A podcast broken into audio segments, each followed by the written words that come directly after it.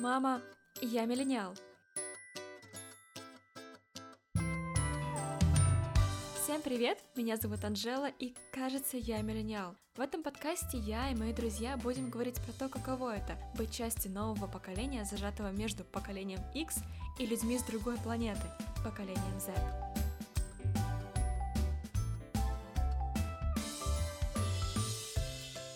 Для начала небольшой дисклеймер – мы с вами будем обсуждать актуальные вопросы, поднимать важные социальные темы и просто говорить о нашей с вами жизни и адаптации. Я буду приглашать разных гостей, чтобы обсуждения были более интенсивными, а вы, я надеюсь, будете оставлять обратную связь и предлагать темы для обсуждения.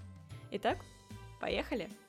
Думаю, что начать нам стоит с самого главного, а именно определения, кто же такие миллениалы. Существует некая теория поколений.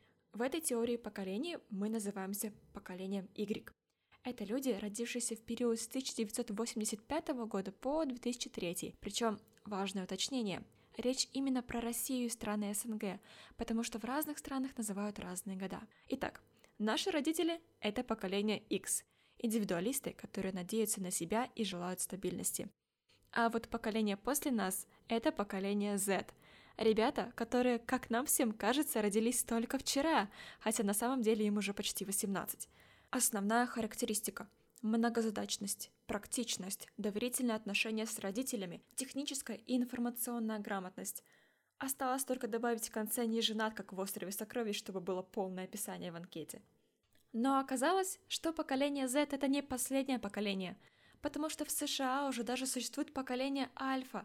Это люди, рожденные после 2013 года. Итак, кто же мы такие? Миллениалы. Что с нами так или не так?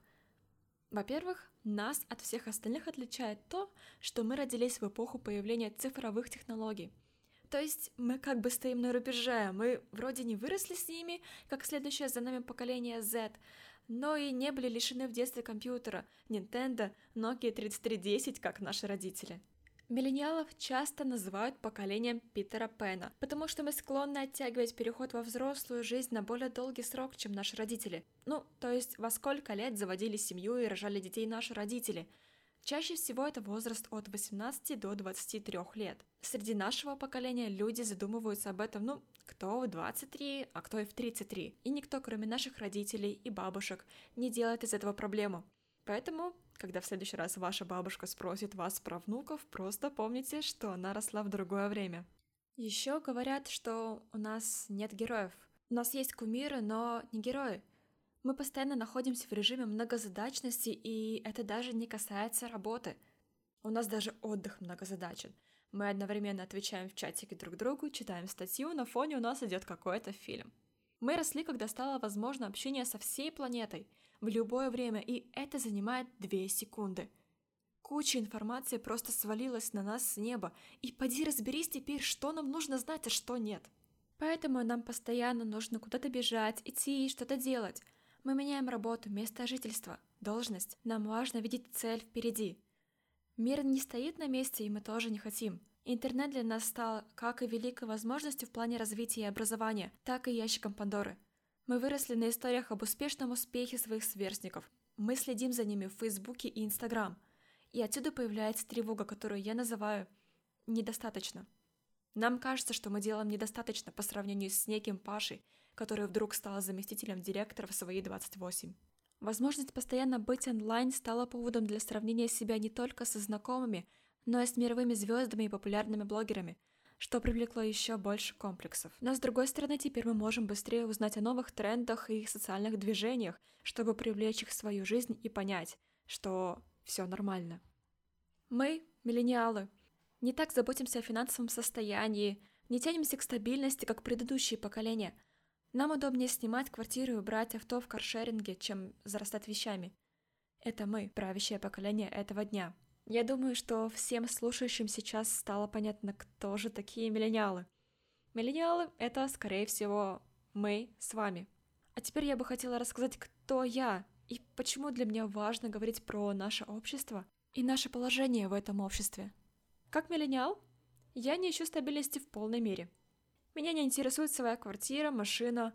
На вопрос про детей я говорю «не сейчас». Я ставлю свой комфорт на первое место — Меня не интересует стабильная работа. Я хочу интересную работу. Я живу в самообучении и саморазвитии. Самоопределение и радость в моменте – это наши главные вопросы. Кем мы хотим быть? Я, например, хочу быть фотографом, программистом, маркетологом, дизайнером, менеджером, лингвистом, бариста, гидом, кондитером, тренером, флористом и так далее. Обилие было для наших родителей и бабушек с дедушками даром, а нам кажется проклятием. Чем заняться, когда снял с себя оковы учебы? Неужели я не успею адаптироваться к новому, быстро изменяющемуся миру? Как мне оставаться актуальной? Как найти близкого друга в эпоху виртуального общения?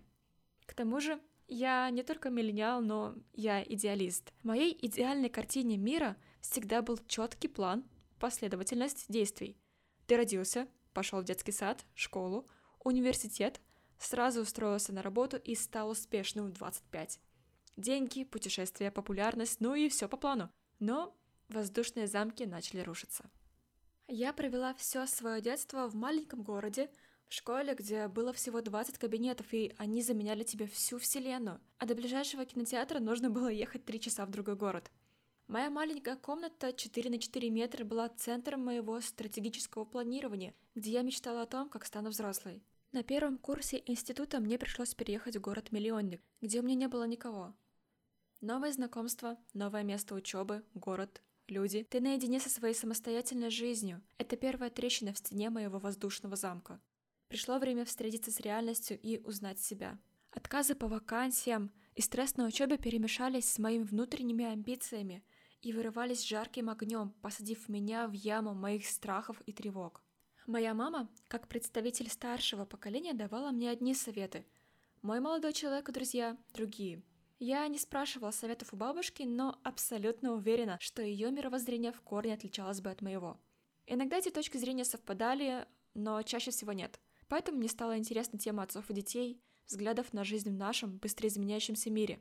Выпуск из университета не оказался шагом в успешную жизнь, как обещали многие, а сейчас мне нужно выстраивать свою жизнь в вечно меняющемся мире, и я хочу выстраивать ее вместе с вами. Вызов принят. В следующем выпуске я бы хотела поговорить про отношения. Как строим отношения мы, миллениалы, как их строили наши родители, как их строили наши бабушки с дедушкой. И чем мы все отличаемся, а может быть, насколько мы похожи. Всем большое спасибо за прослушивание. Я надеюсь, что вам понравился этот выпуск, поэтому подписывайтесь на социальные сети и следите за новыми выпусками. Также я буду очень благодарна, если вы поделитесь этим подкастом со своими друзьями и знакомыми. Всем пока!